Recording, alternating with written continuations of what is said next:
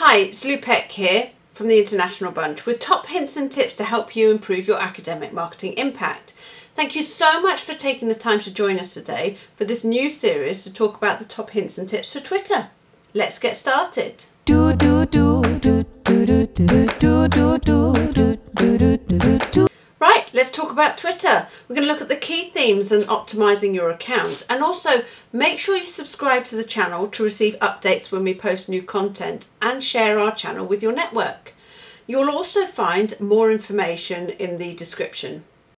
So Twitter stands out from other social media platforms as it is open and public and you can use it as a first port of call for checking out people or organisations you may be interested in. So effectively, it's a digital business card.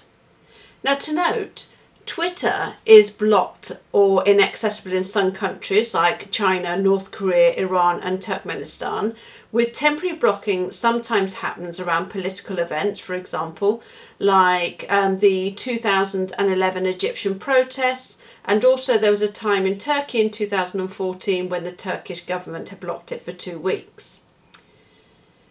Now, Twitter is considered a fast and easy way to connect to find out more about what others have to offer.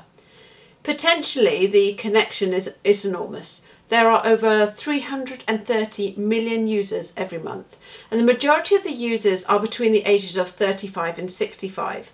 Now, researchers, intermediaries, librarians, and publishers all have established and active communities on Twitter, so it really is a great place to be for the academic and scholarly marketing community. Firstly, I want to look at key themes to make the most of Twitter, and there are three of them. First one being engage. Twitter is very much community focused. It is about discussion, collaboration, and connection. Don't use your Twitter account as a place to solely push your content. It just won't work. And also auto tweets as well from other platforms don't get really good levels of interaction and they can make your feed look quite impersonal. So instead, if you're wanting to push content, include a link in a tweet, but then highlight what you think the community might find useful with it. Or ask them a question related to the link. This will get more interaction and the community will find it genuinely useful. Second one is build.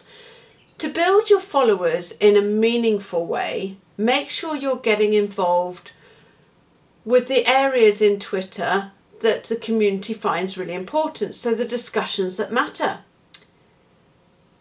Do they take part in some of the scheduled live chats, for example? So you could look at PhD chat, you could look at uh, UK Lib chat, or Shut Up and Write. Make sure you join these chats yourself and get involved. And you can follow people that are having these discussions in these different chats, but all, and you may find that they might even follow you back. And thirdly and finally for the key themes, let's look at monitor. So keep an eye on your notifications. Here you can see the kind of posts which are getting the most interactions and also you can find out which are the people that are also regularly interacting with your post the most. Don't be afraid to reach out to these people and really start chatting about possible collaborations you might have, or even ask them where are they having their discussions, what lists are they part of.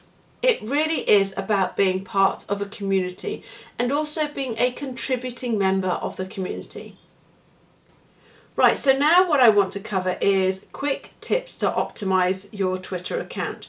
The first one being clear branding. You need to make sure that your brand comes across really well, it comes across strong on your profile. So have a clear headshot or a logo as your profile picture and make sure that your main content platform is linked in your profile. So this could be a website, it could be your platform, a landing page, a blog. This could be um, anything that you know that you want to send these people to as the main port of call. It could be a YouTube channel. Um, your elevator pitch. So Twitter lets you add a short bio line to your profile and it works really, really well. And this is your elevator pitch. What's an elevator pitch? Well, imagine you're going into an elevator with your boss and you have a really short amount of time to pitch your idea. So you need a sentence or two that is really impactful and that resonates. That is your elevator pitch. Why would people follow you and what is your main focus? Next, keep it fresh. The cover image on your profile is a great way to link to new content and you can change it regularly and align it to your objectives or to campaigns that you have. So change it, for example, if you've got a new publication, a service, a product, whatever it may be. It um, prevents you also from interfering with the brand that you have established in your profile image as well.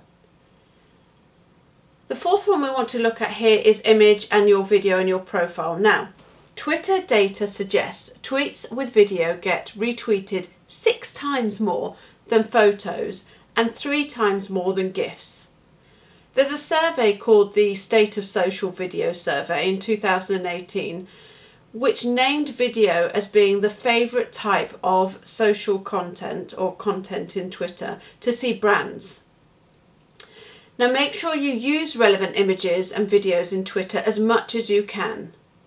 So as we've already talked about, tweets containing images and videos get more interaction than standard text tweets.